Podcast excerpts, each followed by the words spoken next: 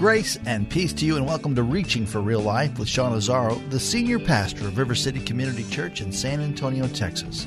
Now, this is a church that exists to help people like you find the real life you were created for and find it to the full. And that's what Jesus promised in John 10 10. And today we continue in this brand new series called Peace in an Anxious World. And if it's not you, you know someone who deals with anxiety, which is at epidemic levels in our culture. This message and series is one you need to hear because there is hope and a plan through Jesus to find a better way for us to live in peace in the midst of all this confusion. RealLife.org has this full message, sermon notes, and series available for free. But if you feel led to bless this listener supported radio ministry, then please do. There's a place to give at reallife.org. Today is part two of the message called Why So Anxious? Pastor Sean is teaching from Philippians chapter 4 and Matthew chapter 6 it's time for Reaching for Real Life. Do not be anxious about anything, but in every situation, by prayer and petition. That, that's an interesting phrase. What's the difference between prayer and petition? Petition, we understand, is a specific request. God, you know, I'm anxious about this. Would you please intervene? God, I bring this one before you. God, and it's a specific thing. Prayer, and, and I think this is very important, prayer is that more general sense of communion with God. Prayer is how we interact and how we commune with God. He's saying prayer and petition. Yes, bring your requests, and he's going to say that specifically in a moment. But don't forget just to be with God. Don't forget just to enter his presence. Do you know when you are anxious about something or when you're when something's happened and you're reacting to it, just the simple act of stepping back and going, "Wait a minute, God, what do you think about this?" Just the simple act of acknowledging God in the moment can begin to bring peace and begin to change the way you think about that. See, he says, with prayer and petition, with thanksgiving, and circle this one in your notes. With thanksgiving, present your requests to God. And look at this promise. Look at this. And the peace of God, which transcends all understanding. This is not like any other peace. Okay? This isn't just a ceasefire. This isn't just, you know, nice sentiment. This is something different. The peace of God, which transcends all understanding, will guard your hearts and your minds will guard, circle that, circle guard, will guard your hearts and your minds in Christ Jesus. From what? From that anxiety. And then he goes on to this. He goes right into this passage. We again, this is another one of those passages, but we sometimes think they're separate. No, they're together. He says, "Finally, brothers and sisters, whatever is true, whatever is noble, whatever is right, whatever is pure, whatever, er, whatever is lovely, whatever is admirable, if anything is excellent or praiseworthy, think about such things. Whatever you've learned or received or heard from me or seen in me, put it into practice, and the God of peace will be with you. I love that phrase, God of peace, because remember he talked about the peace of God will guard your hearts and minds? The God of peace. He ends by literally giving God this, kind of putting this character quality on our God. The God of peace will be with you. Let me pray for us. Lord, I thank you for your word. I thank you for the truth that it is and the effect it's had on my life and so many lives in this room and people who are listening. I just pray that you'd speak to us. Help us to hear your heart and give us the courage to follow you. In Jesus' name, amen. Amen. If you're taking notes, write this down. Here's the main point God knows we live in an anxious world, but has made a way for us to choose peace instead. God knows we live in an anxious world, but has made a way for us to choose peace instead. And if that is in your notes, that's a typo. Has made a way. He has made a way for us to choose peace instead. See, it's not like God is somehow saying, well, this is ridiculous. Your anxiety, your fear, that's just ridiculous and that's foolish, and you don't need to be worrying about such things. No, he knows that we live in an anxious world. He knows that we can be prone to anxiety. That's why he addresses the subject. Multiple occasions he addresses the subject. The answer is not to pretend and oh, hope it goes away. The answer is to stand up, acknowledge it, and then say, Lord, what do you have for us? And that's what we're going to look at. I want to suggest in that passage of Scripture, God's given us three important keys to walking in this peace that transcends comprehension. Before we get to the first one, let's look at this passage of Scripture. John 14, 27. I love where Jesus says, and again, look how he says it. He says, Peace I leave with you, my peace I give you, not as the world gives do I give to you. In other words, it's, it's a different kind of peace. Just like Paul said, it transcends comprehension or understanding. I'm giving you a different kind of peace, says Jesus. And look what he says Let not your hearts be troubled, neither let them be afraid. I want to suggest it begins with the heart. Here's the first point. First key to the peace that transcends understanding is a heart of peace.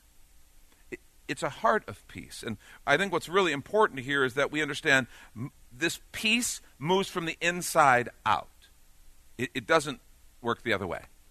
Peace starts on the inside. Being free, or at least getting victory over anxiety, begins on the inside, not on the outside. And, and for a lot of us, we think that's exactly backwards. We think it starts on the outside. We think if I could get rid of this problem at work, then I would have peace.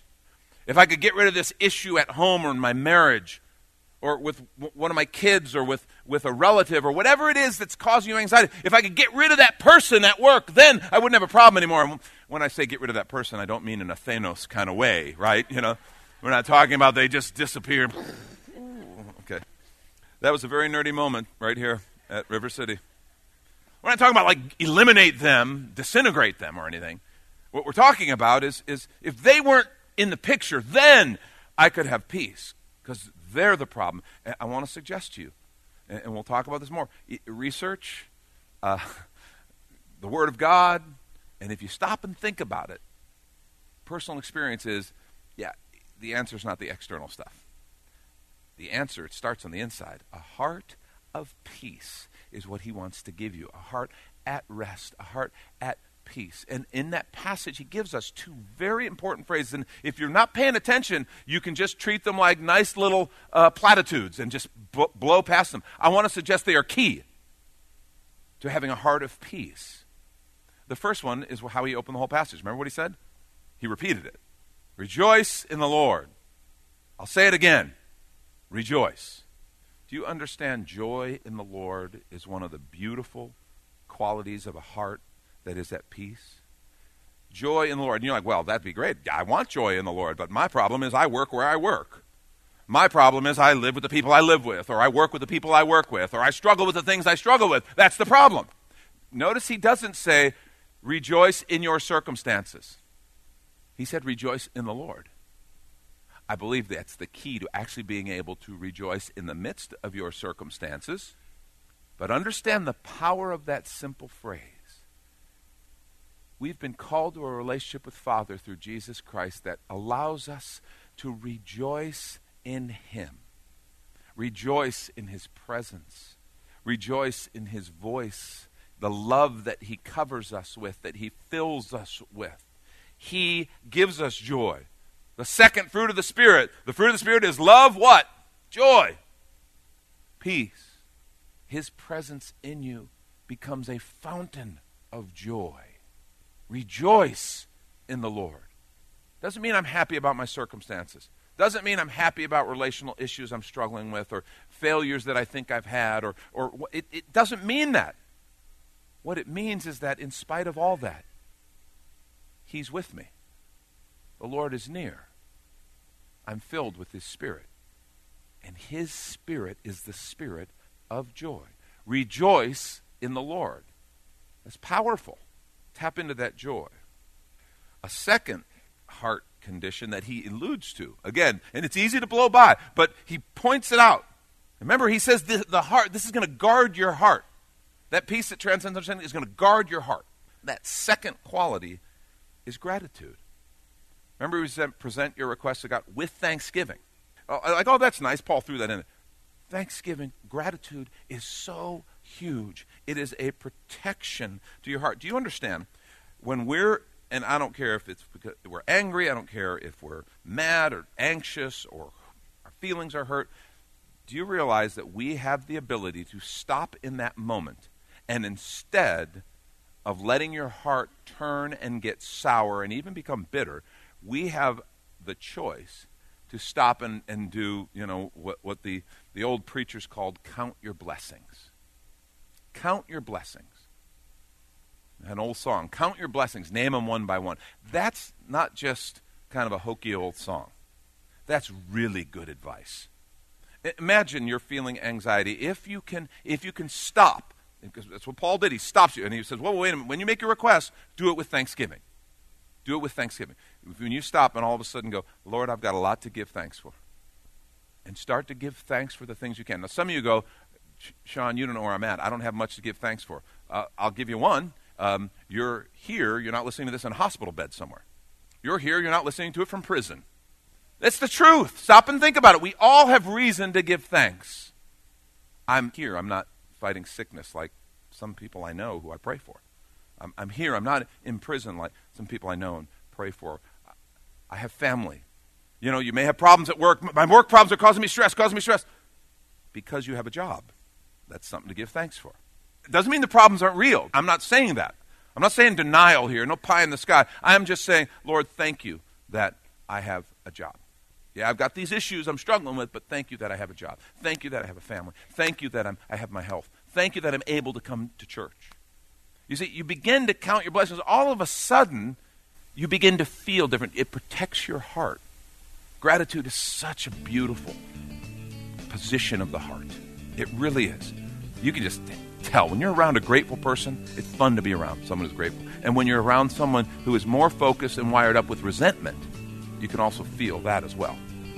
See, a heart of peace is one of those keys that I think Paul's offering us, the Lord's offering us, as we look for that peace that transcends understanding.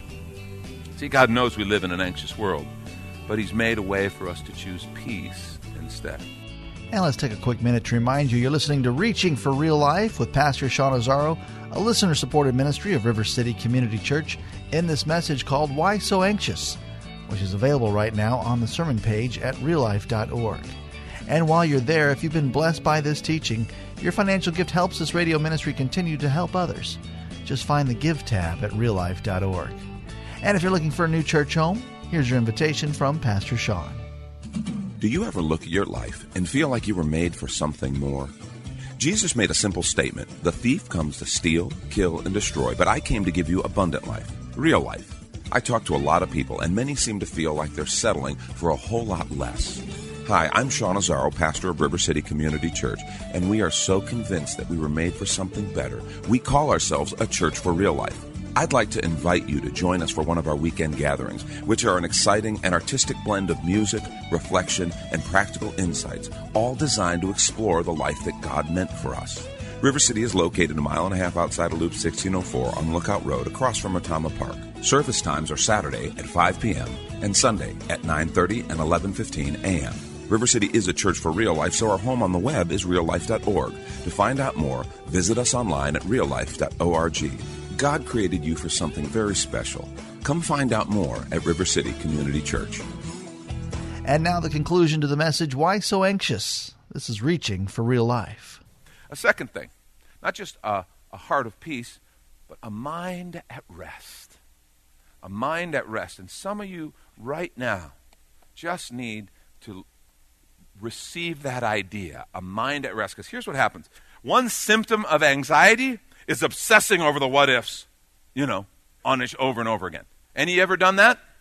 Yeah, mm-hmm. like the three honest people in the whole room, and a bunch of liars. I'm going to speak on honesty in a few weeks. Don't worry about that. Come on, we've all done that. You know, you get so obsessed and start worrying about what, what if, what if, what if they say this, and what, what are they going to think, and oh, what am I going to do? And, and, and by the way, notice those are all things that are in the future that you can't do a thing about yet. Your mind is caught up and obsessing over all these things. The, the other thing that, that peace would do, according to Paul, it would guard your heart and it would guard your what? your mind. Guard our hearts and our minds. See, I think a, a, very important question, especially if you're wrestling maybe with anxiety right now, is where is your focus? What are you focusing on? Because it is no coincidence. Let's look at this passage again. Remember what he said? Finally, brothers and sisters, look at the first one. Whatever is true. Do you know how much of our anxiety is, is about things that aren't true? I think they probably think this about me. I think they'll feel this. I think they'll do this. I think they'll, I think they'll. We obsess about things that aren't true or things in the future that we can't control anyway that, that aren't ever going to happen. And he's saying instead, whatever is true, whatever is noble, whatever is right, whatever is pure, whatever is lovely, whatever is admirable, if anything is excellent or praiseworthy, think about such things. You mean I can control what I think about? Uh huh. I can. I can actually choose to stop and say, wait a minute. What is it my mind is going to choose to dwell on? I can give thanks.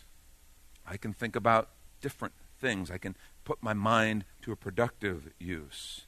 My question as you think about is what does your mind dwell on when you're tempted with anxiety or when you're struggling with anxiety or wrestling with anxiety? Because you can choose. I love what Jesus said here. Matthew 6, 31 through 34. He says, Therefore, do not be anxious. He's, again, with the command. Therefore, do not be anxious, saying, What shall we eat? What shall we drink? What shall we wear? And he's not saying these aren't important things. But don't be anxious over them. For the Gentiles or the unbelievers seek after all these things, and your heavenly Father knows that you need them all. But seek first the kingdom of God and his righteousness, being right with him, and all these things, what you eat, drink, wear, they'll be added to you. And look, here it is. He says it very plainly. Therefore, do not be anxious about tomorrow, for tomorrow will be anxious for itself. I love that phrase. Let tomorrow worry. It's got, it, it can, let it worry about itself, all right? Sufficient for the day is its own trouble. I love that. Tomorrow will be anxious for itself. You, you do understand.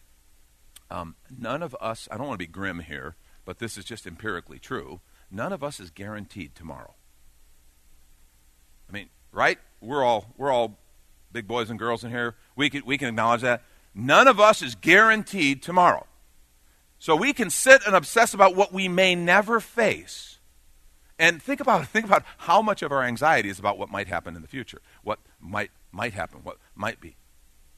When we're not even guaranteed that we don't know what tomorrow holds. Jesus says, tomorrow, let tomorrow worry about tomorrow. Stop. If all future worry, if you just made a rule, I'm going to obey Jesus on this one.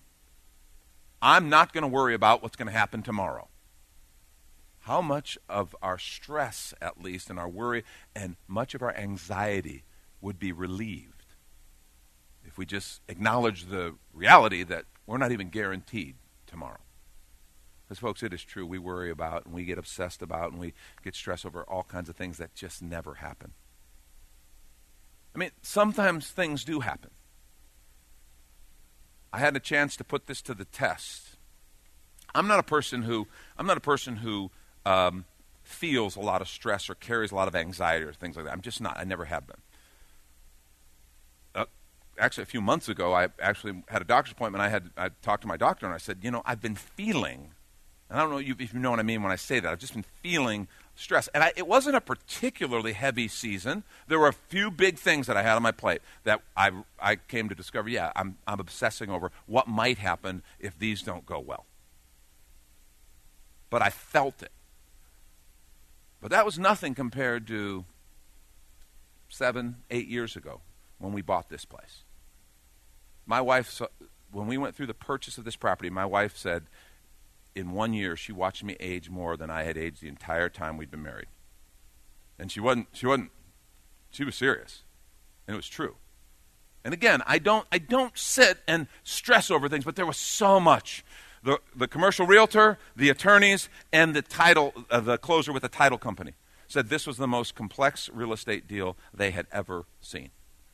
The, that year was the biggest real estate transaction in San Antonio. We made this thing they call the list and I was up to my eyeballs in it with the attorneys, with our realtor, with all the different negotiations and all the stuff. And if, you may know the story, but it was in 2009 when all this was happening, and that was when the financial crunch was really getting at its worst, and ev- it was becoming public.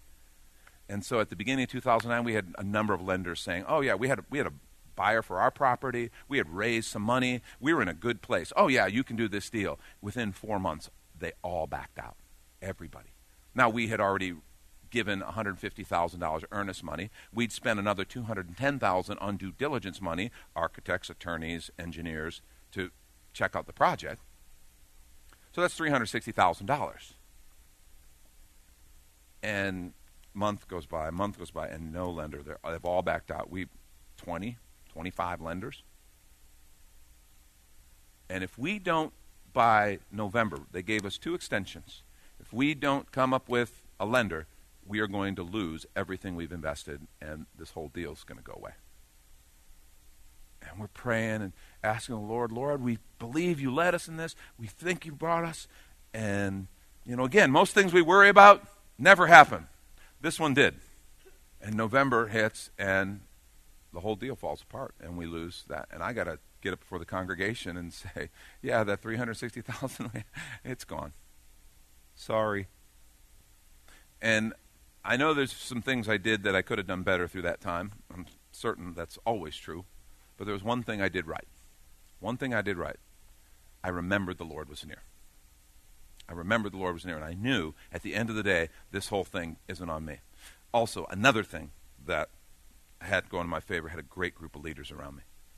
Didn't go through it alone. That's so huge. Because ended up, after this whole thing falls apart, the elders, we get together and we have this conversation and we're all talking about it. And to the person, we all believe God's still in this. We still think He's going to do it. You're like, okay, that's hard headed. you guys are delusional. No, we just heard from the Lord. We'd heard from the Lord. And of course, you know the story. A year later, the, the owners come back to us. They couldn't sell the property, and what was 100 acres for 6.5 million became 110 acres for 5 million. And we were able to find a lender, the deal closed, and well, we're here today. What, a, what an awesome testimony of God's goodness. But I have to tell you, there were all kinds of times when I was tempted to forget that the Lord was near and tempted to put too much of this on my shoulders. And like I said, one thing I did right was I, I, didn't forget that. I remembered he was with us. I remembered it was his deal. And the other thing that was just his gift was great people around to walk with. I didn't walk through this alone. A group of us walked through, and it made such a difference. See, not only does he want to give you a heart of peace and a mind at rest, but this is so this is so important, and this is where the rubber met the road for me. He wants to give us belief that informs our behavior. Belief that informs my behavior. See, so many of us suffer with anxiety because of false beliefs. And a core idea is the Lord is near. I, I want to say to you if you're wrestling with anxiety right now, the Lord is near you. He is near. Question for you is do you really believe this? See, how does the reality, how would the reality, that reality, the Lord is near, change how you see your cir- circumstances, particularly your anxious moments?